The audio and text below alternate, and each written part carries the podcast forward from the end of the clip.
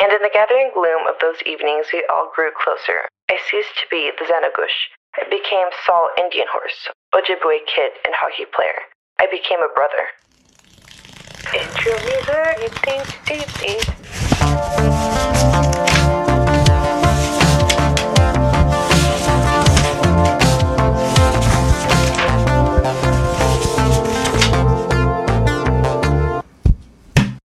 Hello and welcome back to Book Snobs, the podcast where we read the book and then talk shit about the movie, usually. My name's Christina. I'm Andrea. And I'm Marissa. And today we are discussing Indian Horse um, by Richard Wagamese or I guess I should say the book is by Richard Wagamese, and um, the 2018 film directed by Stephen Campanelli. Um, before we get into what this is about, we do have some content warnings on this one. Uh, this deals with the Canadian residential school system, child abuse and death, sexual assault, and um, contains a lot of racial slurs. Uh, with that being said, the novel centers on Saul Indian Horse, a First Nations boy from Ontario who survives the residential school system and becomes a talented hockey player, only for his past traumas to resurface in his adulthood. Yeah, so this was a pretty heavy book. Oh, yeah. And heavy Very story heavy. just in general. Mm-hmm. Yeah, I, I was telling Christina when I got here, I started listening to it on on my drive home. Mm-hmm. And um it, it, got to once he's in the residential school and he's just describing all the horrors. Like you get a good couple of chapters on just like the worst mm-hmm. things you've ever heard. and um and I was like, I was like sitting there, like driving, and I'm like, I can't just start sobbing because I'm trying to drive. Yeah. but I'm also yeah. like, I need to just like cry. And I was like running low on gas. So I was like, I'm just gonna go get gas and, and just cry in my car for a moment. yeah. Yeah. It is horrible. I was meant to listen to, to this um, on like a public transport and then mm-hmm. I was like, mm, maybe not. So I decided maybe not, not. And I'm really glad I didn't because I would have been sitting there just crying in front of a bunch of strangers. And I'm like, I don't think I want to do that right now. yeah. Yeah. Um, I did both. I was listening and reading at the same time. And mm-hmm. thankfully, mm-hmm. I don't go anywhere ever. So I was just home the whole time. But um, it was really, I mean, you hear a lot about it and um, I would say in what I do, I have a lot of um, Canadian clients. Uh, a lot of my clients are work with First Nations people or are First Nations, and so um, this was kind of a familiar story for me. Yeah, I feel like that. I mean, having grown up in the Americas, that just kind of is the story that you learn you know what i mean like that i mean at least mm-hmm. if you're being taught correctly because you know then you'll also get the get the like oh the catholics came in and like saved everyone but it's just like no right. no y'all did some horrible fucked up shit to native americans that were yeah like you hear the stories and you kind of I, especially like I, I feel like in california you know, southern california you do hear that you do like at least for us in um where we are this is we are on chumash land mm-hmm. so we hear we do get to learn a lot about the chumash but it is definitely a very whitewashed mm-hmm. version of it you know and we mm-hmm. just like oh we learn about the missions and we learn about um you know like just kind of like how the, the chumash live their lives and then all of a sudden you know it's just like oh yeah now it's like modern time and no one really talks about like i don't know so yeah but any a little bit of digging you kind of see how fucked up it all was. It was, yeah. And I, yeah, I don't, I'm not sure that I really knew about residential schools until more recently. Yeah. Mm-hmm. Like, Same. like obviously I knew that, um, like you were saying, like there was something else that had gone on. Like we knew that things that had happened were not okay. And the, the story we hear is not, not what actually happened. And then when mm-hmm. I learned mm-hmm. about the residential schools and all of the, the kids that they were finding like that that was a lot. And then yeah. i think that that's why when i when i um and and yeah, like it sucked that like I didn't know about that until I until I heard about like the the kids being found, and um, but I think that's part of the reason why like I had I literally had to pull over to just cry for a little bit because as I was listening to it, I started thinking about all the kids they found, and I thought, and I was just like, this is real, like this is a um, this is a fictional story, like this isn't his story but the things that he described in there are things that happened you know Right. Yeah. and that's like what was so heartbreaking And it's just one of those things that make you think about when this occurred. I mean, this story was set in the 60s, and it's just like it- some of these long schools ago. were open through what, like 70s, 80s? And it's Yeah. just like, it, you want to think about this story as having happened a long, long time ago Yeah. because of how horrible it is. Yeah. And it's just like, no. yeah I, I had the same thought because I was like, "Oh, this is a long time ago," and then he's like, then he says like, "Oh, some some men pulled up in cars," and I was like, "Cars?" And yeah. they're like, "Oh, and we were watching hockey on TV," and I was like, "On a TV?" yeah. Yeah. Yeah. It's it's hard to think about, you know, survivors still being around. And Yeah. this still very much being something that Affects people's daily lives. Yeah. yeah, Yeah. yeah, exactly. And I mean, even like we kind of um we didn't we obviously you know Driz and he and I are here together and we're like um we try not to talk too much about the book or the movie off pod, but um I think Driz you had mentioned that you're like oh yeah that you you pointed out with um whenever Saul comes back to the Kelly home and he talks to Virgil and Virgil who didn't go through you know didn't um, have to go through residential school he still kind of talks about he's still obviously traumatized from it because of what his parents went through so it's just it's one of those things that doesn't just go away just because you you weren't personally in there you know it still Yeah. affects your family history and you still have to grow up watching the way that that abuse affected your parents you know Right. And to think too that like his parents, so the Kellys went through it, and like you said, Virgil didn't, but Saul is younger and he did.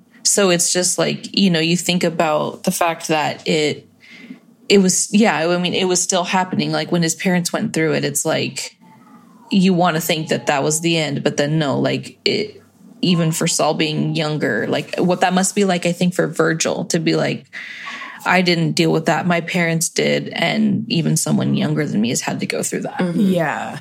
Yeah, exactly. And it's I don't know, it's just it's I mean, put it lightly, it's fucked up. Like, you know, it's, there's Yeah. no like goddamn. Yeah. Um yeah. the the whole like first part of that book was just really hard to mm-hmm. get through. And mm-hmm. I I like like Marissa when when we did horns you said that like the, the whole book is just so bleak and it's like kind of mm-hmm. hopeless and everything and that's how it felt you know like Yeah. that Yeah. whole first part like it's just like hit after hit like he can't catch a break like his first his sister then it's his brother then it's his parents then it's his grandma and then he's in the residential school and it's just Yeah. Just that whole that entire first part was just so hard to get through. And then i like um christina was listening to it and i was already like pretty far ahead of her. And i like looked over at her. And she was crying and she was like the grandma died. And i was like oh it gets so much worse. so much worse. But yeah, that's kind of that was a that was a continuing uh theme where she would she was like way ahead of me, like she said. Um, and every now and again she'd like look over at me and I'm just sitting there crying. and it's Yeah. just yeah.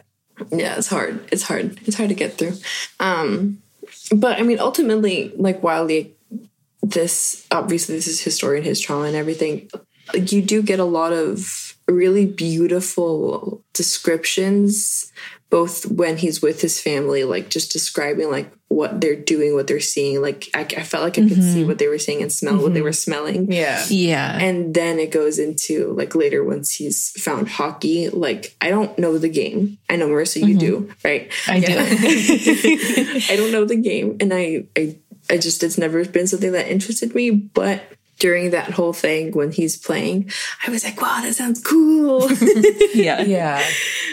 You you hear you hear the passion behind it. Uh-huh, you sure. hear that, like even uh, Richard uh, Wagamese, like you could tell that guy was very into hockey because just the way he talks about it, the way he writes about it, is like so beautifully put, and there's so much passion in it, and it's like wow, you know, you can't help but like. You know, even like yeah, like Drew said, I don't know the game either. I don't watch hockey, but like you just listen to it, yeah, it's very like ooh, like that sounds cool, and yeah, you just Yeah. kind of can't help but get wrapped up in that passion. I'm glad you both felt that way because I was reading it and listening to it and I was getting excited and just like feeling that feeling of just like watching a really good hockey game or just the passion of being a hockey fan. And it was exciting for me. And I was just like, I hope it's not horribly boring for them to Yeah. who don't watch hockey. So it is just, I think, a testament to how good of a writer he was. It was all the writing. It was yeah, great. for sure.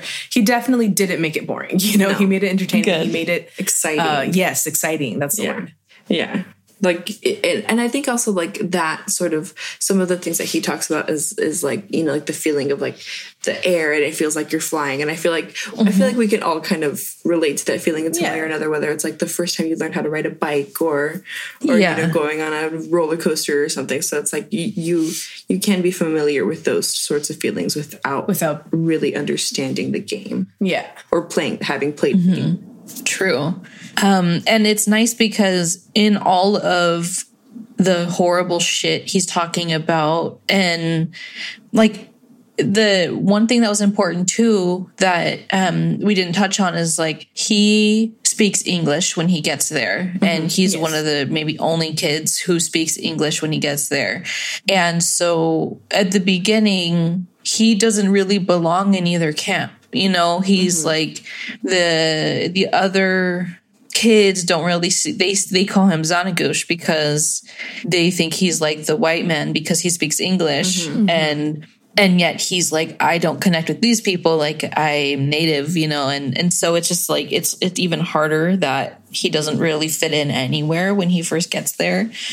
Um and then just the hockey provides just like finally some moment of light I mean we find out yeah. obviously Yeah. later uh, more about that. But it's it's just it was nice because at least in the beginning you're like oh there's some escape some happiness in all of this. Which again, I think is why not being like hockey fans, you kind of you like it. You know what I mean? Because it is that escape for him, and for you, that also kind of as the reader, that also becomes an escape for you from all the mm-hmm. horrible shit that's going on. So Yeah, it does. It true. does. It yeah, it just has the same effect. Obviously, not to the degree of having to live it, but it has the same effect of being an escape and being something like beautiful that he's doing. You know? yeah So his parents both went. No, it wasn't both his parents. It was his mom that went to a residential school, correct? Or was it i both? don't remember I i don't remember I don't remember either I know that he talks about his mom yes being like basically kind of carrying the trauma with her, yeah Um, and obviously not wanting her kids to go. Um, but then she, they also have, and I think he mentions an, and I might be wrong on this, but does he does he also mention like an aunt talking about like Jesus and God and stuff? Am I wrong? I know he has like yeah his aunt and uncle that are there Yeah. whenever his brother dies, right?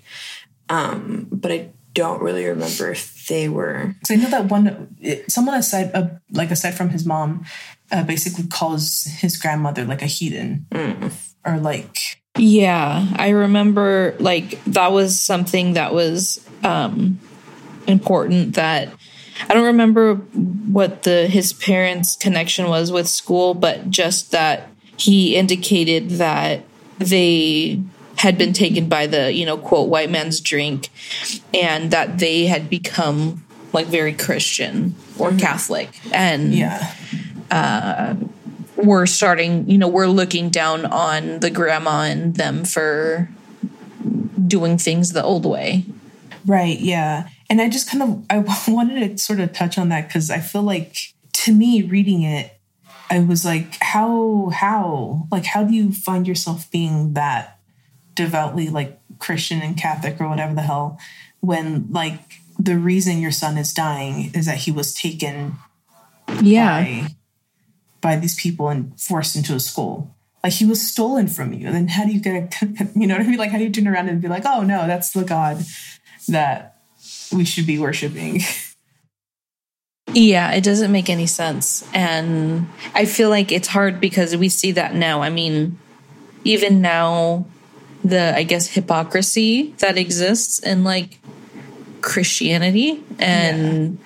how people who are maybe looked down upon in that religion how even some of those people can be so devoutly Christian or Catholic. And I think it's maybe just a part of the like brainwashing that yeah goes on I mean, with it. I don't know. Yeah, ultimately that's like the only explanation is that, that they've obviously been brainwashed and that the residential schools are, you know, having the effect that they want to have, which is that yeah, you know, they're pulling people away from the cultures that have, have existed for forever and making yeah. them Christian.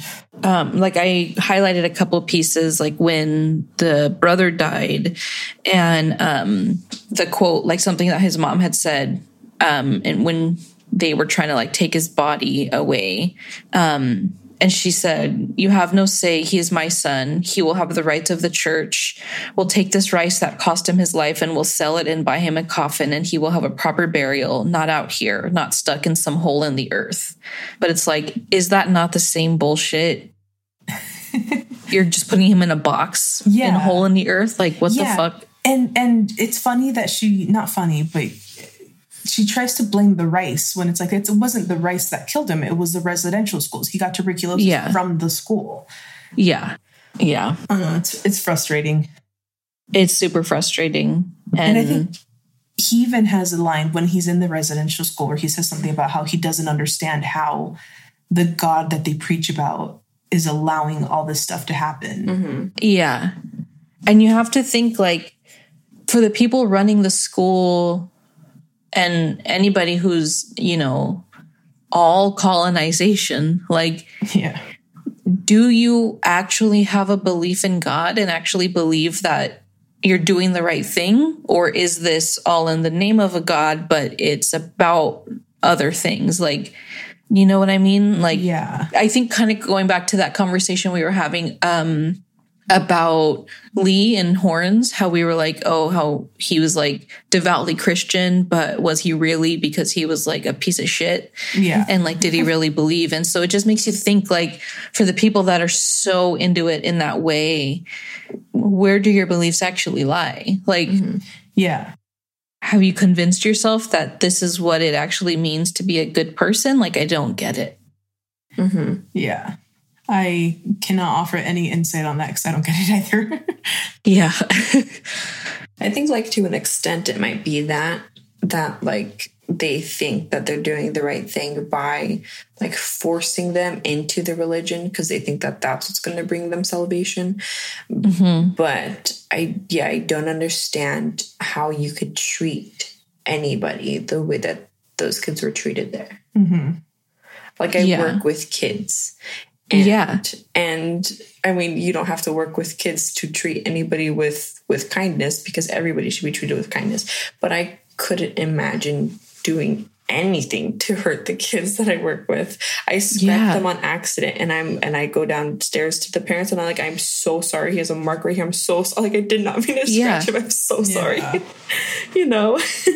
Uh, yeah, and that's a scratch. Like kids get hurt all the time. Yeah, so it's just yeah. like, yeah, I don't understand how you can work, how someone can be in charge of working with kids and actually have a desire or a not just an indifference to the pain they're being put through. Yeah.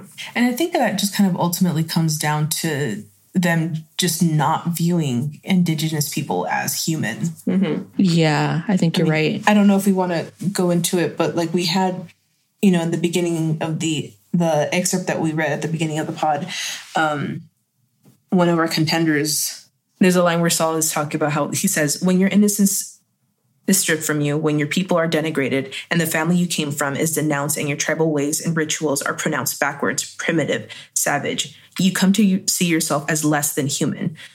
So, I mean, you know, like that is yeah. kind of the point that I'm sure the the schools are kind of making. You know what I mean? That mm-hmm. you're not mm-hmm. human. You're not worthy of being treated as such. Mm-hmm. Yeah. Like one thing I highlighted, not as an excerpt quote, but um, just something that upset me was when they're talking to Lonnie and, and like trying to change his name or whatever. And um, as she's hitting him, and then says, Obedience is the measure of our worthiness. Here you will learn to be worthy. Do you hear me? And I'm just like, it's Yeah. just heartbreaking and infuriating to read something Yeah. like that and know that people believe that. Yes. In that same scene, there's the scene where they they have their hair cut. Yeah. And Saul mentions looking over at Lonnie and just seeing big tears running down his face. And it's just like it's just so heartbreaking to know that Yeah. this again, you know, like we mentioned before, even though this is not a real story, this is a very all the events, you know, it's just it's happened. this is shit that happened. Um, and yeah, and then him just kind of, you know, saying, no, like Lonnie's my dad's name. yeah. Yeah. Like, obviously, he doesn't want to let that go. And it's, Yeah. And to just have them be like, no, he's a heathen. yeah, He's impure. Like, God is your only father now. Like, gross. it's so fucking backwards. Yeah, this one was a tough one. Yeah. this was tough. this was a really tough one. It was really uh it was a really good book though. Like yeah, I I know we're not quite at the end of the book yet, but like um it's one of those things again, I don't know if enjoyable is the word because it's so hard and Yeah. sad, but it's a good it was very well done. Yeah. Mm-hmm. Yeah, very well told story. And important. Oh yeah, absolutely. Very much. Again, you know, like we were saying at the beginning, you don't, we, we aren't told this history. No. So Yeah. it's definitely important for these stories to be told. And so for that- people to read them and Yes. listen and and and learn from them and you know Yeah. have the empathy. Yeah. which is why too i'm glad we're doing it to if there's anybody who doesn't know that this is something that happened and um, the way that things were in these res- residential schools and the way indigenous people were treated and obviously the way that they're still treated is fucking awful um, yeah i think that's why it's good that we're we're telling it too and that we didn't read this and shy away from like oh, this is too hard. I don't want to do this. You mm-hmm. know, Yeah. like, Which, mind you, I understand if maybe you're in a place where that's not. Not something you can handle right Yeah. now. Yeah, Right, You definitely have to absolutely. be in the right space to Yeah. to Yeah. be able to consume media like this. Absolutely. And I mean, we're not gonna get super graphic with like the details just because they're they're just so horrible. No. Um, so I would, if you are able to, if you are in a place where you can, you know, stomach the all the abuse that these children went through, um, we would highly recommend that you read the book. Yeah, the the movie is is a good movie, and oh no, we're not getting into it just yet. Just but like, um, it's a good movie, and it, it does obviously go into the abuse, but it, it did kind of, you know, skip over some It's a little lighter. yeah, it was Yeah. definitely lighter in it. Yeah. and and even the book wasn't necessarily super graphic, Yeah, Um, but you do hear more stories and more Mm-hmm. and and more detail than you get in in the movie, like Yeah. with the soap thing. Yeah. you see it in the movie, but it doesn't go as far as it does in the book. right, exactly. yeah, and it's just like I mean, I you know she pulled out the soap, and I was like, no, no, no, no, no, no, no. I and know. Then it I know. happen. My heart dropped when she pulled out the soap. I was like, no, like we're gonna see this. yeah, and then Exactly. it didn't happen, and I was like, okay, thank God. yeah, like I, d- I didn't, Yeah. I didn't want to. But yeah, um, definitely the book is a little bit more, a little more Detailed rough in to- that aspect, detailed, yeah. rough to get through. Um, but yeah, like you said, if if you're able to stomach it, it's a well told story, and I think a story that everyone should know, at least to some Yeah. extent. yeah, Yeah, for sure. And like the thing too is even when we get the sort of escape of hockey and you know he's so good at hockey that mm-hmm. like he basically keeps getting offers to kind of move up. Like he gets to move out of Yeah. the school and that's his escape. He gets to move in with the Kellys and then he's so good there that he gets picked up by, you know, He gets scouted, right? he gets scouted, but then he's faced with the outside world of racism and playing this game that, you know, he said the white men think it's for them, it's their mm-hmm. game. yeah. And so then he's fucking faced with the racism of the real world Yeah. too. And Yeah. it's it's just so hard because you see them take away his love for the game pretty Yeah. much. Yeah. That was Yeah. It's absolutely heartbreaking. Again, you know, we mentioned all the passion that goes into the writing and the way he describes the hockey. And then to know that that like that love, that passion was basically beaten out of him by mm-hmm. fucking racists. Yeah. Like yeah.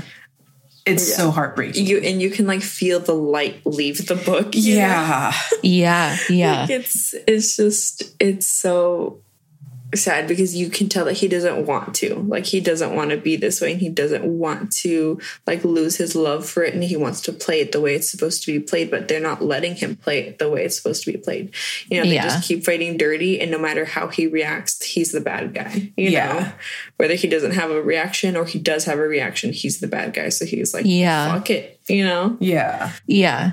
Yeah. And I mean, I'll say from a hockey fan standpoint, we love to watch a fight. It's fine sometimes when people play dirty, but also not everybody plays like that. And mm-hmm. that's okay. And so like I'm thinking about like my favorite player who's not a fighter and who's smaller and faster. And so he's not like a big guy. And so like I'm thinking about that situation of like what would make him kind of completely turn that around, you know, and be a different type of player, which I know is way beyond again from people who probably don't give a shit about hockey. It's like who cares? but um yeah, so for for him to kind of change that, like he wasn't like that at all. He wasn't a fighter. He just wanted to fucking play the game and he was good at it. And for them to push him into what is it, 120 penalty minutes in just a certain a couple games, like that's a crazy, crazy high amount. I wouldn't know, but yeah, that makes. I mean, that makes sense. we, we, I did want to ask because as we were watching the movie, um, whenever he first gets to the Kellys and meets Virgil, um, Virgil says, "Oh, he's small," and I, I mean, in the book, he is described as being, you know, pretty small, um, and but in the movie, he's kind of bigger. It seems like Right. anyway. And I was like, "Is that is that small for for a hockey player?" Like, I don't know. I mean, kind. I mean, there. It, it really varies. There are smaller hockey players, mm-hmm. but a lot of them are just. Because it is A lot of them can Is it- be giant. I mean, because you're in there, you're fighting. You're. Yeah. You're. Oh. That's what I was gonna Yeah. ask. Is it like meant to be a contact sport?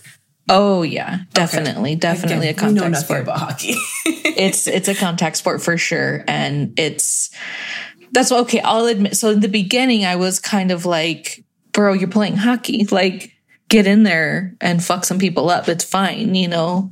But you know because you get checked you get pushed up against the boards you're you're fighting your way through. So it's i'll say okay i don't watch football. Um but like to do it's okay. It's more of a contact sport than football, I would say, because Okay. yeah, I, I think it's more of a contact sport than football is, uh, from what I understand of football, um, which is not much, but I watch hockey, so yeah, it is it is a contact sport. To answer your question in a long way, Yeah. no, that's helpful. Um, do we want to go into because my next note just kind of says the feeling Saul had when he's leaving about the priest. Um, well, do we want to? Yeah, we don't have to go into that right now. Right now, if we don't, if we're not ready. let's just dive in first to the alcoholism, maybe, Okay. Okay. yeah and that way hold and then we'll get there. Uh, okay. Well, I mean, first of all, I feel like we should say that like after he loses his love for the game, yes. he decides to leave. So was he playing for the NHL? I, I think effectively it was the A- AHL, which is like the minor leagues to the. I see. You know, they call it a feeder team, so it's like the minor leagues to the NHL. Right. Okay. Oh, okay. So yeah, he's playing, I guess, professionally, but minor leagues. Um, Yeah. After that's when he starts to lose that light because everyone is just abusing him, Yeah. Yeah, and he um, decides to leave and starts finding small jobs here and there, and he, um, yeah, it becomes a high functioning, high functioning alcoholic.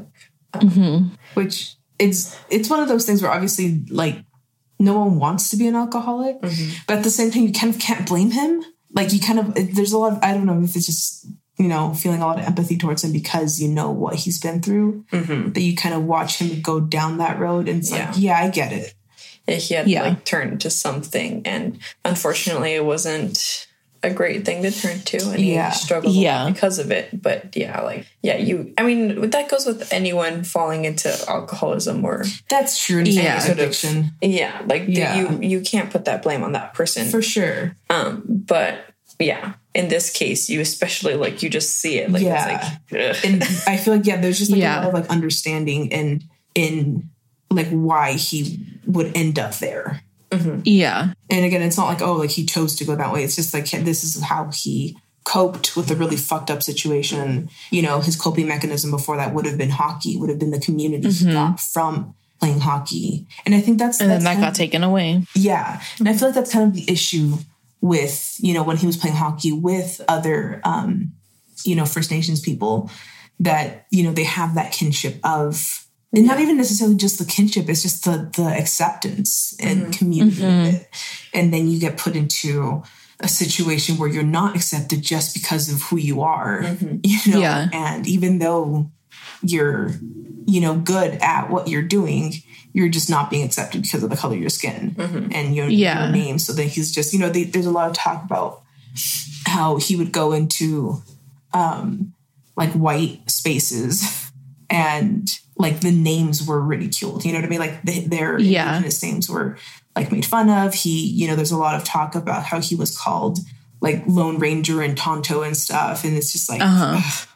so it's, I mean, I can't imagine feeling kind of going back to that feeling of being isolated. You know, Yeah. 'cause he, Yeah, he finally like had a family for for a bit, you know, going Yeah. to the Kelly's home and and um he had like uh, in our excerpt, you know, he says I was a brother. You know, he was he was family there with them. Um and then and I think that's part of the reason why he seemed hesitant to leave initially, right? When Yeah. he first got scouted. Like I think Yeah. he, I think he kind of to an extent knew that he wasn't gonna have his brothers, you know? And- yeah, Yeah, um, but they all kind of pressured him into it because they're like, "You can make it big time," and he could. I think, Yeah. yeah, he absolutely had Yeah. the skills. Um, but yeah, just like you're saying, like he he lost that family and went back to being like the reserved, quiet boy, just taking all of the abuse. yeah.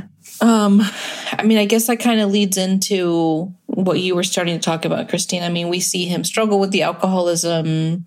We see him kind of hit rock bottom and then go to the New Dawn Center, which is like a rehabilitation center specifically for First Nations people. Um, and he's starting to try to find some relief, I guess, some some help. And I mean, which is kind of how the story begins. Yeah. him Right, him You know, there. Like kind of telling his story because it will hopefully help him heal and mm-hmm. kind of you know ugh. so yeah and then at that point once he starts returning he kind of goes on a little bit of a pilgrimage almost where he kind of visits the residential school sorry there's a crying dog in the back yeah, I'm sorry. That's okay. All right, it's our downstairs neighbor. I think he read the book too. yeah he must have. Um, but yeah, so he we go he goes back to uh, the residential school, uh, and he goes back. He goes somewhere else, doesn't he? Or is it just a residential school? He goes to Kelly's? school. You know, he goes to um the God's land, like where his family Right. was Yes, from. yes, yes. To back to where his family is from. Um, and that's when he sort of. I don't know how to. I don't even know how to describe. Like, I guess he. I don't want to call it a realization, but he he sort of I feel like he just kind of comes to terms with the fact that he was sexually abused by the father that you mm-hmm. know It's That like a re- you know- recovered, uncovered, recovered memory. yeah Being at the school. it seems like he def it seems like he was sort of suppressing that up until that point mm-hmm. and which again you know you can't really sit there and blame him because the father in the at- up until this point you kind of see him as like an ally As the know, 'cause he only was the one. who, yeah Yeah. as the only adult up until the you know at the residential school anyway that was helping him out and who showed him kindness who showed him um you know a way out yeah so yeah, I who wanted to help him. And you go on like, oh, he's a good guy. Like, I'm so happy he has this person who actually like sees Yeah. him and cares about him. Yeah. And then, yeah, you find out that he has that uncovered memory, recovered memory of being sexually abused by him. And it's just like, fuck. Could this get worse? Yeah.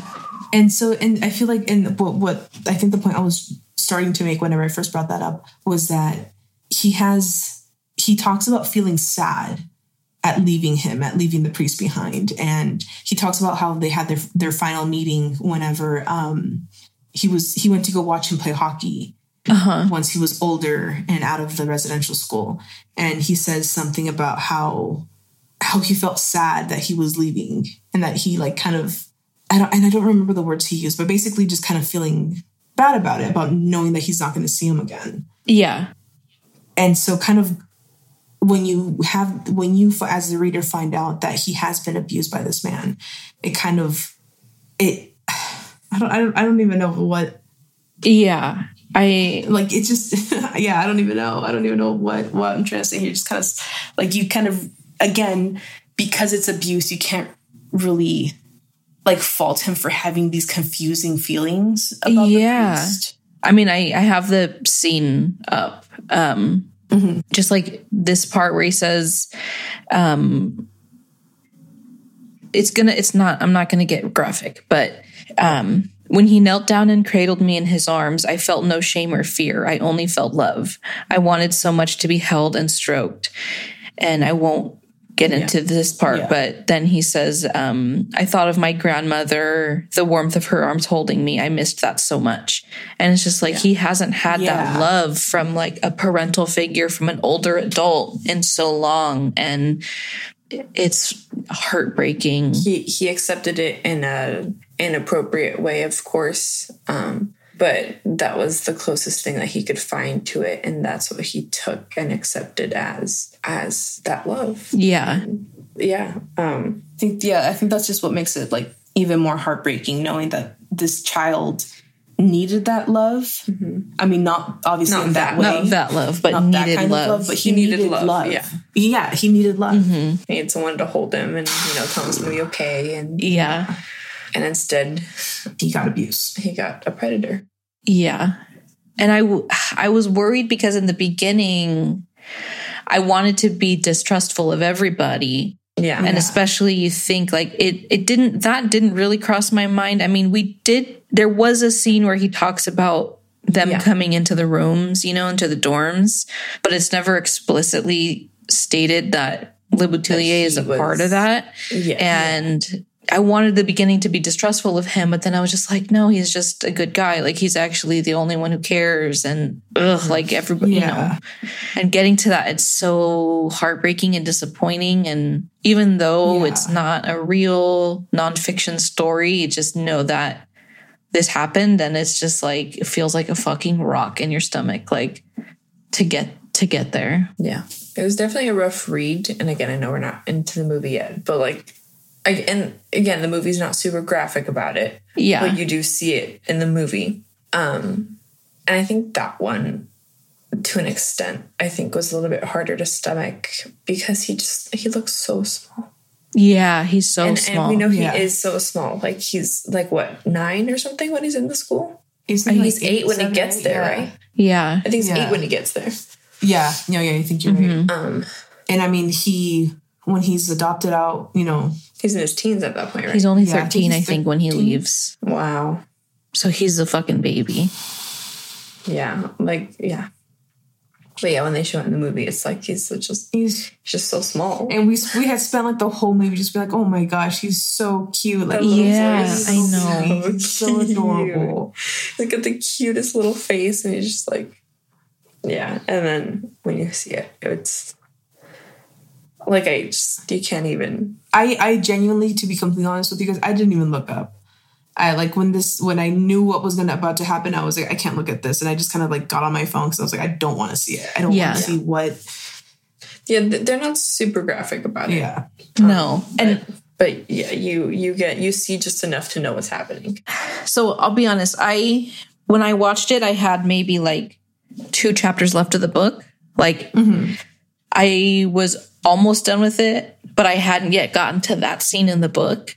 So when I oh. watched it play out in the movie, I was like, I this better not be in the fucking book. This better be. I hope that this is a, a, a creative addition because if Yeah. if the one fucking adult in this school, like I was so upset. And so then I obviously, as soon as we finished it, I went to finish reading it and I was like, fuck. Like to get to that scene, I was like, oh man, yeah. it was hard. Especially because I mean, I don't know if we're we want to start. I mean, we're talking about the movie, eh, but Yeah, we could just get into the yeah, movie. yeah. like, I mean, that actor's like, it's weird to talk about it in this context now, but Michael Huisman or whatever who played that who played the father mm-hmm. Is like kind of attractive, you know. So like my first note was like, "Oh, Father Boutillier is a cutie," and then I like by the end I was like, "Oh no, yeah. no." I know he came up and Dres and I were both like, "Oh, it's it's Daario Naharis." Yeah, Well, technically, we were like, "Oh, it's that guy," and then I had to look up who he was. Who Yeah, we, played we, we were sitting there being like, I can't remember his name, but we know it's a weird one. yeah you know what's funny about that so um i didn't directly recognize him. I was like this guy seems familiar and i know that i've seen this actor before. Um but i didn't look anything up. I just saw his name in the credits. And as i've told you both um jesse and i right now are rewatching game of thrones. Yeah. and literally yesterday after the movie we got to the we're at the episode where the actor for dario switches and it's him yeah. now. And i was like hold on a second i was like That's the pervert priest. yeah exactly i was like wait we just saw him um so weird timing for that since we're just now watching that um yeah i mean it, it was pretty on par i mean there wasn't for really sure. anything that was off story yeah, it was pretty close to the original story. Yeah. um, which I appreciate. Um, and like we said, it's not super graphic, which is good because then it's it makes for an easier watch. It's not so painful to see. yeah but at the same time again like we were saying before like these stories need to be told and i kind of wish we did go into them a little bit more to an extent again like i'm glad i didn't have to see it and watch it because i didn't Yeah. want to yeah um but for people who don't read the book and just watch the movie and maybe don't know the whole story. You know i think that it maybe just doesn't feel as gut-wrenching. You know what i mean? And um I, i do always appreciate that the sorry. Oh no go ahead. Interrupt, but I, I do appreciate that that they um at the end where they just at the end of the movie they talk about the people's stories and you can hear Oh, all the people telling yeah. their stories and they, and you can they show you where you can go to hear their stories and the, so I the appreciate that details about yes Yeah. what happened and how many at the time of the movie being released like how many bodies had been found and i mean this was released in what was it 2018 and so we know now Right. Yes. that more have been found um but i had noticed too that the author was on the production team was one of the executive producers. I think he probably passed he passed in 2017 okay because before i just movie was released. know that they had had the um in memory to him. Yes. But um it's i just love have- when the authors has when the author a has a part in the movie um yes because you know that the core of it's there. Yeah, exactly. I do have a quote from him. Oh, great. from Richard Wagamese about the movie. He says the producers have taken the time to bring unheralded and unknown Indigenous actors to the screen, mm-hmm. and the 52 Indigenous speakers speaking parts are a testament to their devotion to the integrity of the story. I'm proud to have worked with them on this vital project. Oh, Oh, that's great. that makes me happy. I know. Yeah, me too. And everyone was like beautiful. Oh and oh my god! I'm we like- were literally saying that too while we were watching it. The little boy was the oh cutest Oh little boy you've ever so seen in your entire life. And then and then the middle the middle kid before after he's a little boy, but before he's a big man. Mm-hmm. So what a handsome young Oh man. my I know, God. so handsome, so Beautiful fucking cute. At one point, they're all playing hockey, and I was like, "Is it just me or is Virgil really hot?" Like, damn. Well, she, you said it at the end of the movie when Oh, he's a, a, a grown adult. Okay. so that was not creepy. well, Virgil was an adult in the. Yeah, Virgil was Yeah, an that's true, huh? Yeah, that's true, Yeah. that's true, huh? I don't think they changed changed his actor. I don't think he was an adult. Yeah, Virgil Okay. was definitely hot. Yeah, damn. Um, and then yeah, adult adult um, Saul was also a very handsome man. Um, I do have just a couple other. I had just like I don't know if we want to save this to later. This is like random trivia. Oh, that's great. I mean, we we've hit that it's pretty much the same. And Yeah. Yeah, so I don't I don't really have a whole lot to talk about with the movie. I think yeah, like we said, it's it's pretty much the same story. Maybe not as graphic or not Yeah. doesn't go into as much detail. So if you want the whole story and can't stomach it, absolutely read the book. Yeah. But yeah, give it hit us with your trivia. Um. So the first one that I thought was really nice was uh, says so. This is trivia from IMDb, by the way, just so that you know. If any of this is wrong, it's IMDb's fault, not me. Um, but uh, it says uh, during shooting, the filmmakers honored the culture that they were portraying by allowing elders to launch each shooting day with a smudging and prayer ceremony, which lasted up to 45 minutes. Then there's this random little like caveat that says, which lasted 45 minutes and inconvenienced the their schedule, which like we could have just left that out. Yeah, you didn't need this. It's like, Just- come on, that didn't need to be said. I think we understand that let, letting them have 45 minutes at the start of a thing is Yeah. going to be taken out of their schedule. Which Yeah. is like, Yeah. okay, yeah, yeah. You don't have to put it out. We know. yeah. but okay. um, Edna Manitowabi, who plays Saul's grandmother, Naomi, um, has firsthand experience of Canada's residential schools. Oh wow. Uh, when she was six years old, her mother, under threat of arrest, put her on a bus and sent her away to a residential school. That's fucking awful. So again, just kind of highlighting like why these stories are so important to be told because these people are still alive. Like people are still yeah. you know, affected by the horrific things that happened. And of course, Wagamese' actual parents, the author, his parents were survivals of residential schools. Yeah.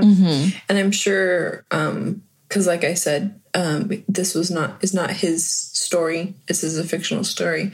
Um, but when I looked it up cuz I wanted to cuz I, I I wasn't sure. I was like is this like is he like telling his own story in a way here um but yeah it says that he was not in a residential school but he was affected by it and um you know learning that his parents were there and then learning and then when you're reading the book or when you're reading the book and Virgil's talking about how his parents were there and they don't talk about it.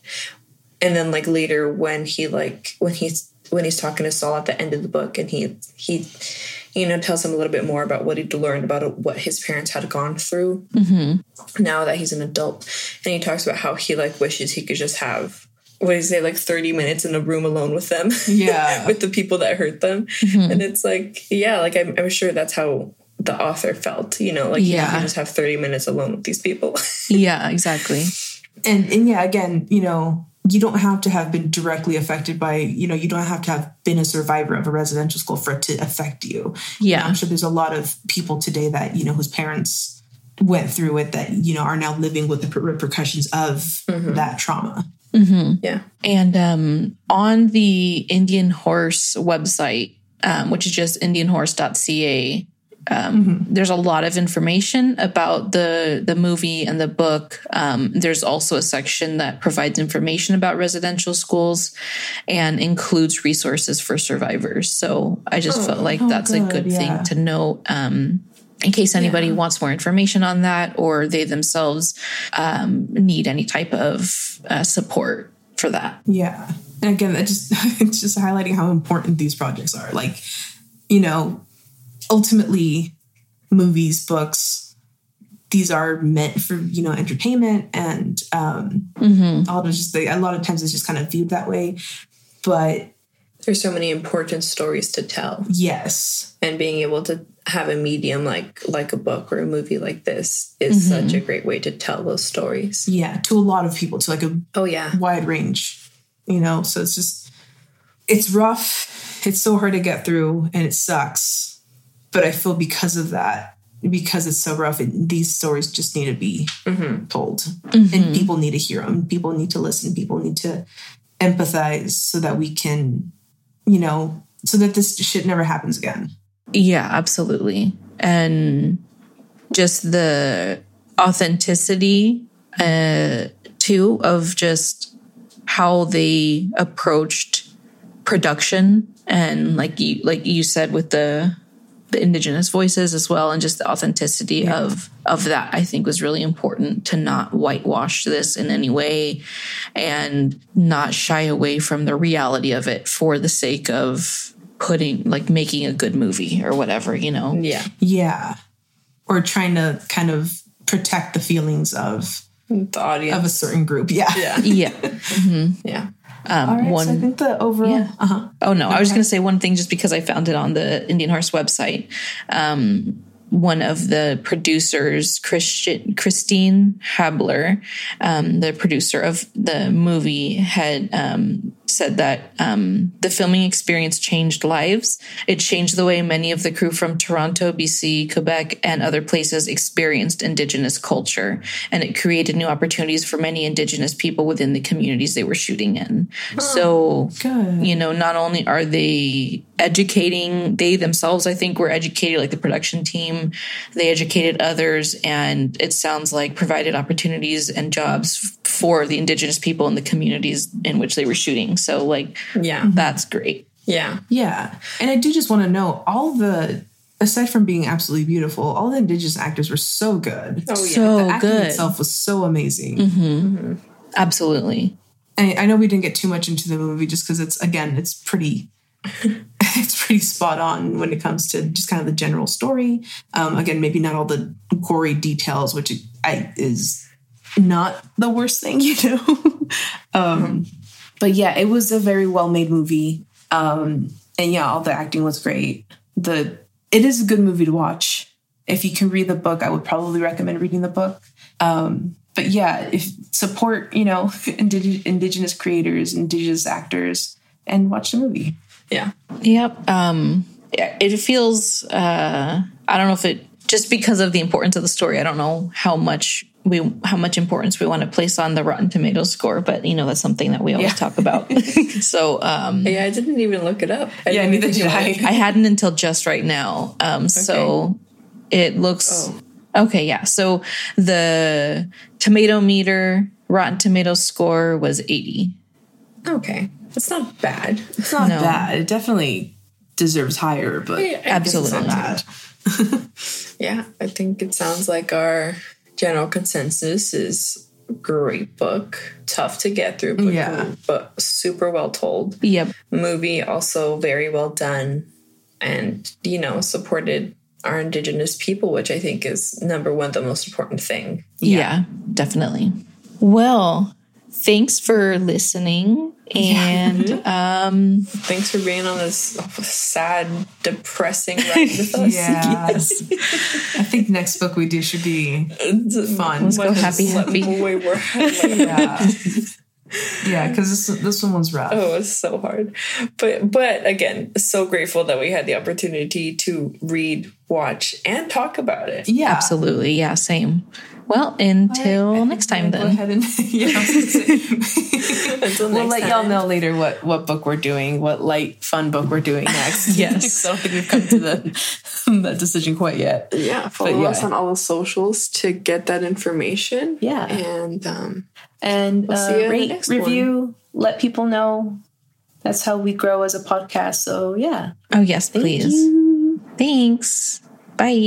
Yeah, love you guys. Bye. Oh, where's my mouse? Where's my mouse? Oh, there it is.